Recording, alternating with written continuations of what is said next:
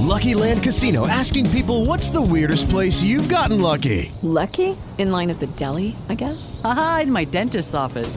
More than once, actually. Do I have to say? Yes, you do. In the car before my kids' PTA meeting. Really? Yes. Excuse me, what's the weirdest place you've gotten lucky? I never win and tell. Well, there you have it. You can get lucky anywhere playing at LuckyLandSlots.com. Play for free right now. Are you feeling lucky? No purchase necessary. Void where prohibited by law. 18 plus. Terms and conditions apply. See website for details.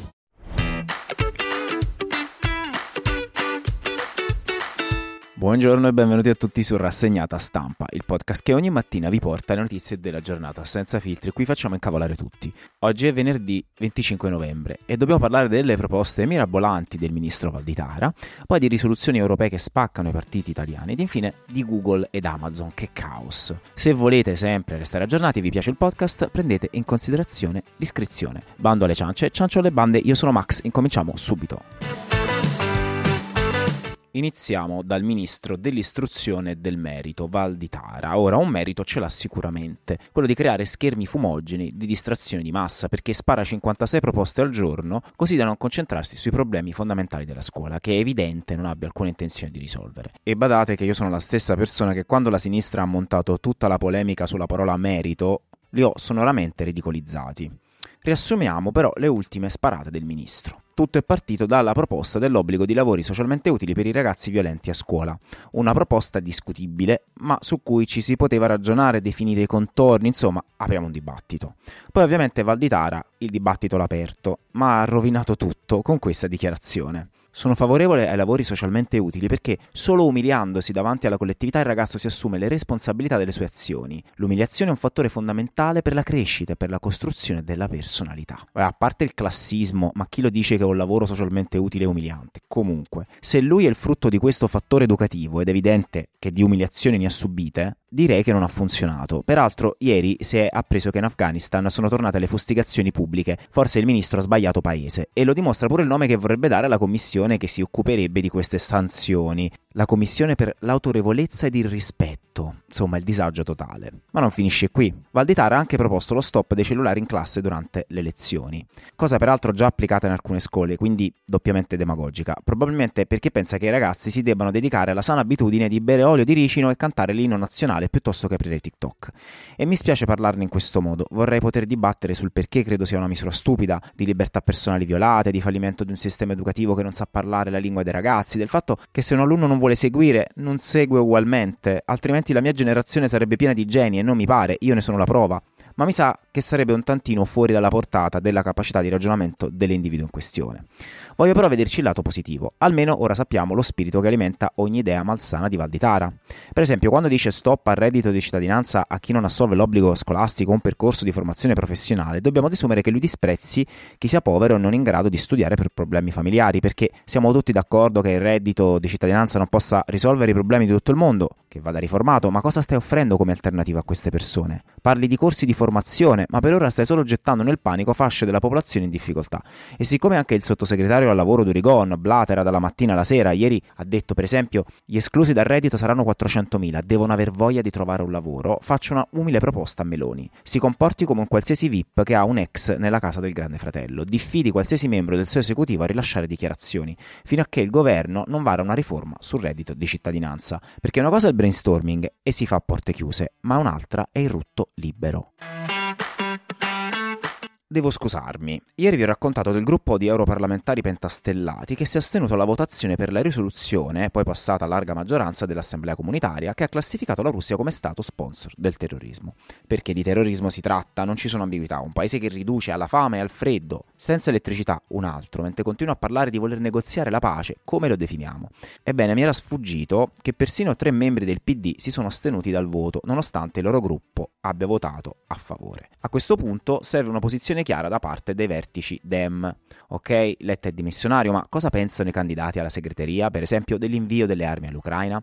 Ellie Schlein non ha mai risposto a domanda diretta, strano, vero? Buttandola in caciara sul collettivo, le agorà, i tavoli di discussione, anche se a marzo dell'anno scorso aveva dichiarato esplicitamente la pace in Ucraina non si fa con le armi. Bonaccini, l'altro candidato, non è pervenuto, ma lui a marzo aveva detto chi chiede una mano era inevitabile che chiedesse anche una mano militare. Insomma, credo che gli elettori del PD necessitino di una posizione chiara lo ripeto, anche perché per esempio un loro competitor Calenda ieri ha persino comunicato che visiterà Leopoli il 5 dicembre.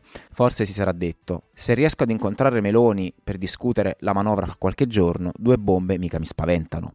Ma scherzi a parte, PD, mio caro PD, e ti credo che poi nei sondaggi crolli, se vuoi essere la fotocopia dei 5 Stelle, un elettore vota l'originale. Ma al di là di questo, una conseguenza di questo conflitto la tocchiamo ogni giorno ed è il caro bollette. Ieri si sono riuniti a Bruxelles per l'ennesima volta i ministri dell'energia per discutere la proposta della Commissione di un price cap di un tetto al prezzo del gas a 275 euro per megawattora, con la clausola che debba mantenersi al di sopra di tale soglia per almeno due settimane. Non è mai successo, manco durante la crisi dell'agosto scorso corso.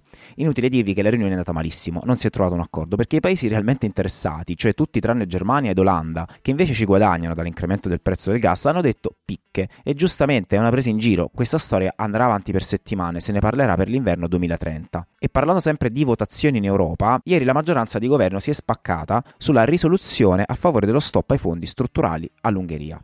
Fratelli Italia e Lega hanno votato contro, mentre Forza Italia si è espressa a favore dello stop. Ora, non c'è nulla di nuovo, da tempo Meloni e Salvini si trincerano dietro al principio della difesa delle diversità di vedute in Europa, ignorando che Orban, in patria, le diversità le sopprime tutte. Per la cronaca e probabilmente per ripicca, ieri l'Ungheria ha votato contro l'entrata nella Nato di Finlandia e Svezia. In altre parole non c'entreranno perché serve l'unanimità di tutti i membri, così per dire, è un grande difensore delle diversità.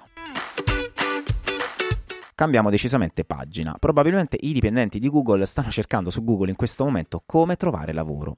Secondo la CNBC, i Googlers temono seriamente che stiano arrivando licenziamenti di massa. Mentre altri grandi giganti della tecnologia stanno riducendo in modo aggressivo il personale, i dipendenti del motore di ricerca più grande al mondo sono stati in gran parte al sicuro.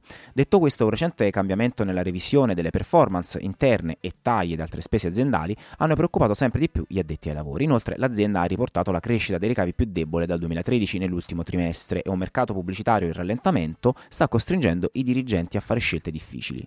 Ma non è il solo gigante, sappiamo che anche Amazon ha fatto dei tagli, parliamo del 3% della forza lavoro nelle sedi centrali, ma meno dell'1% se consideriamo tutta la divisione logistica dell'azienda. Ora, queste riduzioni di personale si sono concentrate tra i manager e nell'unità Worldwide Digital, quella che si occupa dello smart speaker Alexa che pare perda decine di miliardi l'anno. Il punto è che questi dispositivi sono venduti sostanzialmente al prezzo di costo, perché il gigante dell'e-commerce vorrebbe fare profitto sulle attività per cui si utilizzano e non sul loro acquisto.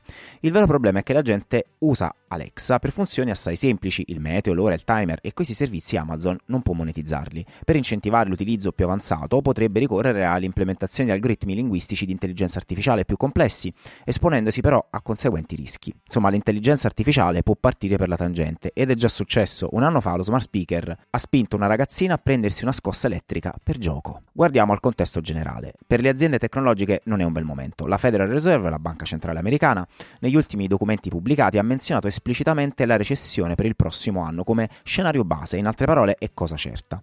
E d'altronde è nelle loro intenzioni che accada. Quando a novembre hanno alzato i tassi di interesse di 75 punti base, per l'ennesima volta il loro intento è stato chiaro, dobbiamo ridurre l'inflazione e dobbiamo farlo calmando la domanda, bastonando i consumatori e facendo aumentare la disoccupazione, insomma una recessione da manuale. E chi andrà a soffrirne maggiormente, oltre alle persone chiaramente, sarà proprio il settore tecnologico fatto di beni voluttuari oppure di ricavi pubblicitari. Insomma, la Fed ha consegnato un bellissimo regalo per il giorno del ringraziamento. Non so se gli americani apprezzeranno, anche perché nel frattempo, mentre queste aziende high tech licenziano, poi pensano bene di comprare il Manchester United. Si sono dette interessate infatti al club sia Amazon che Meta. Direi non esattamente l'immagine dell'equità.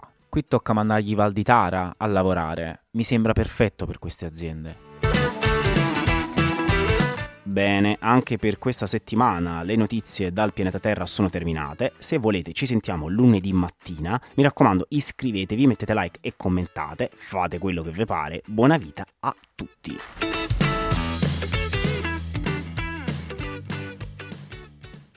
With lucky landslots, you can get lucky just about anywhere. Dearly beloved, we are gathered here today to. Has anyone seen the bride and groom? Sorry, sorry, we're here. We were getting lucky in the limo and we lost track of time. No, Lucky Land Casino, with cash prizes that add up quicker than a guest registry. In that case, I pronounce you lucky. Play for free at LuckyLandSlots.com. Daily bonuses are waiting. No purchase necessary. Void where prohibited by law. 18 plus. Terms and conditions apply. See website for details.